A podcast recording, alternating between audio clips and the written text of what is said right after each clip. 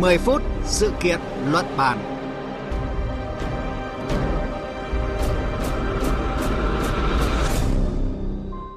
Kính chào quý vị và các bạn đang nghe chương trình 10 phút sự kiện luận bàn của Đài Tiếng Nói Việt Nam. Thưa quý vị, nhằm giảm thiểu ô nhiễm môi trường, thích ứng biến đổi khí hậu, thời gian qua nhiều nước ASEAN đang chú trọng phát triển và mở rộng mạng lưới sử dụng xe điện tại quốc gia mình – chưa dừng lại, các chuyên gia Indonesia mới đây cho biết có thể tính tới khả năng phát triển cả một hệ sinh thái xe điện cho toàn khu vực nhằm đảm bảo an ninh năng lượng như một trong bốn trọng tâm của trụ cột tăng trưởng của ASEAN hiện nay.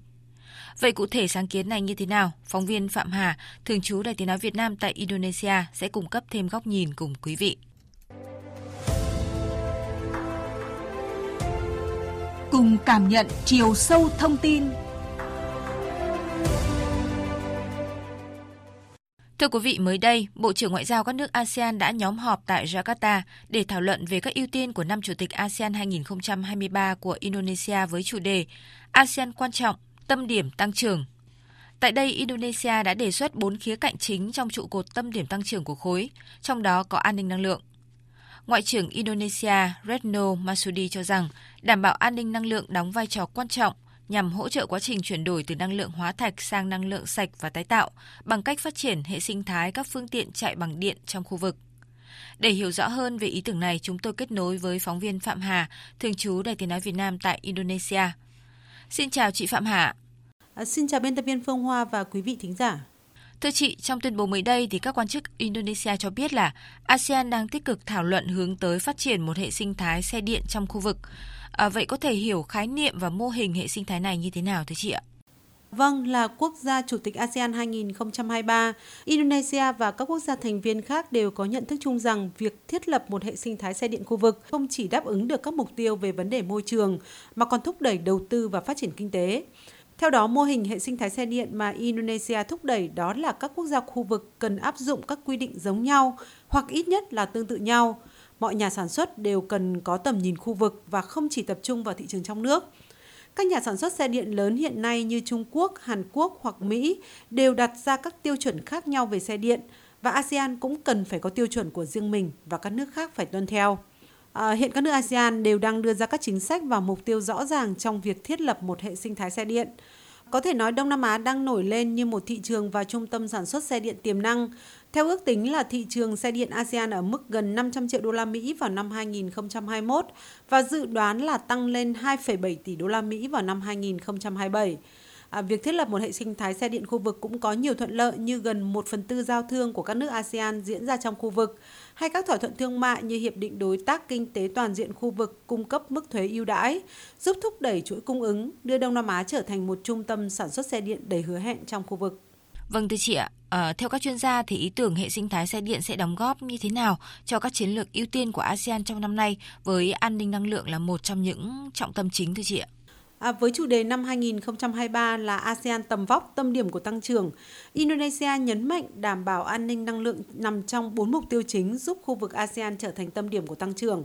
Phát triển hệ sinh thái xe điện khu vực cũng sẽ giúp thực hiện được các mục tiêu ưu tiên sau của ASEAN.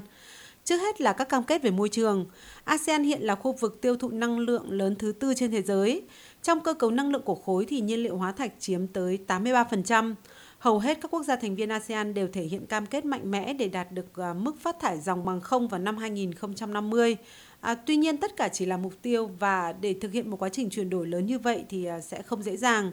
Báo cáo triển vọng năng lượng của ASEAN cho thấy là tổng mức tiêu thụ năng lượng của ASEAN dự kiến là tăng 146% vào năm 2040. Một phần là do nhu cầu vận tải tăng. Tuy nhiên, nhu cầu năng lượng trong lĩnh vực giao thông vận tải có thể giảm 18% do mở rộng mạng lưới sử dụng xe điện. Ngoài vấn đề môi trường, thúc đẩy mạng lưới xe điện cũng hỗ trợ tăng trưởng kinh tế khu vực.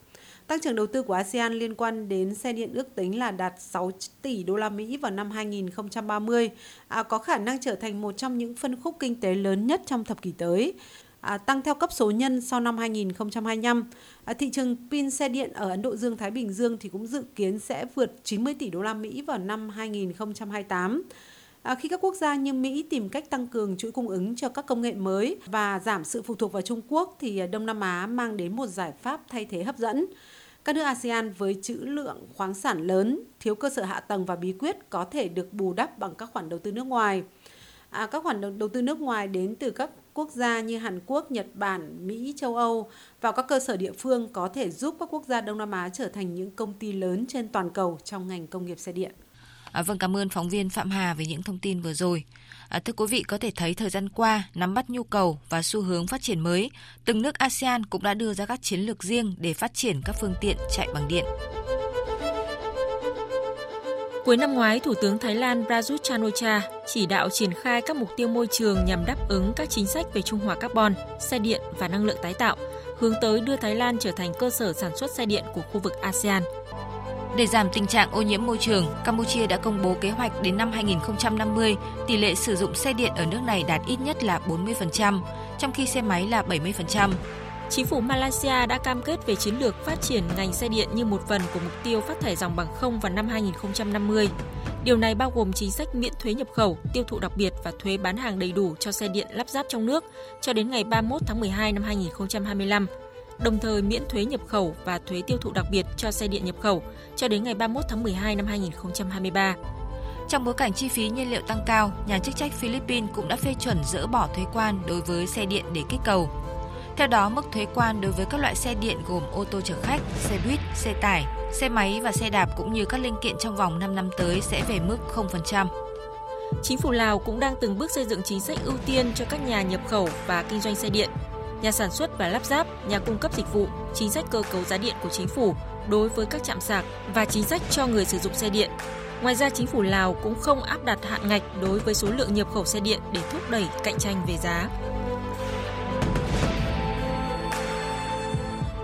Vâng thưa quý vị, còn với Indonesia, nước này cũng đã có những chính sách đặc biệt để khuyến khích người dân chuyển đổi sang sử dụng xe điện.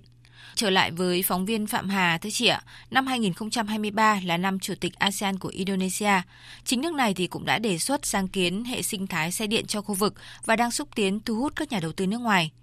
Nhưng rõ ràng là dù mỗi nước đều đã có những chiến lược riêng, nhưng ờ, để vạch ra được một kế hoạch tổng thể cho cả khu vực và có thể đi vào triển khai thực tế, có thể nói là một chặng đường dài ạ.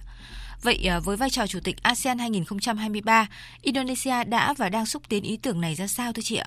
À, thực tế là Indonesia đã có những bước phát triển riêng của mình với mục tiêu rất là tham vọng. À, Indonesia đặt mục tiêu là sản xuất 600.000 ô tô điện và 2,45 triệu xe máy điện vào năm 2030. Chính phủ cũng đang có kế hoạch đưa ra các biện pháp khuyến khích để thu hút người dân mua xe điện. Ở cấp độ khu vực, Indonesia đang xác định các đối tác tiềm năng như là Canada hay Nhật Bản hợp tác với ASEAN để phát triển hệ sinh thái xe điện thông qua đầu tư và chuyển giao công nghệ. À, tuy nhiên để thực hiện sáng kiến hệ sinh thái xe điện, các quốc gia ASEAN sẽ phải đối mặt với một số thách thức như thiếu cơ sở hạ tầng sạc công cộng, chi phí sở hữu cao, an toàn, vận hành và bảo trì xe điện. Cũng có lo ngại rằng xe điện có thể sẽ không trở thành một giải pháp thân thiện với môi trường nếu ờ, không tăng sử dụng nhiều nguồn năng lượng tái tạo để tạo ra điện. Một cuộc khảo sát gần đây cho thấy người tiêu dùng trong khu vực ngày càng quan tâm đến xe điện. Tuy nhiên, việc thiếu cơ sở hạ tầng sạc công cộng và phạm vi lái xe vẫn là rào cản đối với người sử dụng do dung lượng pin hạn chế để thực hiện các tuyến hành trình đường dài. Một số giải pháp của ASEAN dựa trên công nghệ và chính sách hỗ trợ đã được đưa ra, bao gồm thiết lập các trạm sạc nhanh, đầu tư vào cơ sở hạ tầng sạc công cộng và ưu đãi tài chính để khuyến khích đầu tư của khu vực tư nhân. Giáo dục và khuyến khích người tiêu dùng cũng rất quan trọng. Các chiến dịch thông tin có thể tập trung vào các lợi ích về sức khỏe và môi trường. À, với à, tình trạng lạm phát gia tăng và giá cả hàng hóa đe dọa đến sự ổn định chính trị và kinh tế của khu vực, các nước ASEAN đang được khuyến khích thực hiện các bước đi mạnh mẽ để chuyển đổi an ninh năng lượng, à, trong đó xe điện có thể là một công cụ dẫn đường hiệu quả. Vâng, cảm ơn chị Phạm Hà về những thông tin từ Indonesia. Thưa quý vị, thưa các bạn, Indonesia và các nước ASEAN có thể nói đều có chung nhận thức về việc chuyển đổi và phát triển các dòng xe điện, từng bước giảm thiểu ô nhiễm môi trường, ứng phó với biến đổi khí hậu. Các nhà đầu tư nước ngoài cũng nhận thấy tiềm năng và nhu cầu rất lớn của khu vực ASEAN với các sản phẩm xe điện. Vấn đề hiện nay là kết nối cung cầu giữa các nước trong khu vực và các đối tác bên ngoài, tạo lập các mẫu số chung về tiêu chuẩn, chất lượng sản phẩm, quy trình hợp tác và đặc biệt là các chính sách hỗ trợ hợp lý. Có như vậy, ý tưởng về một hệ sinh thái xe điện cho cả khu vực ASEAN mới có thể từng bước trở thành hiện thực. Tới đây thì chương trình 10 phút sự kiện luận bàn cũng xin dừng lại. Cảm ơn quý vị và các bạn đã chú ý theo dõi. Xin chào và hẹn gặp lại.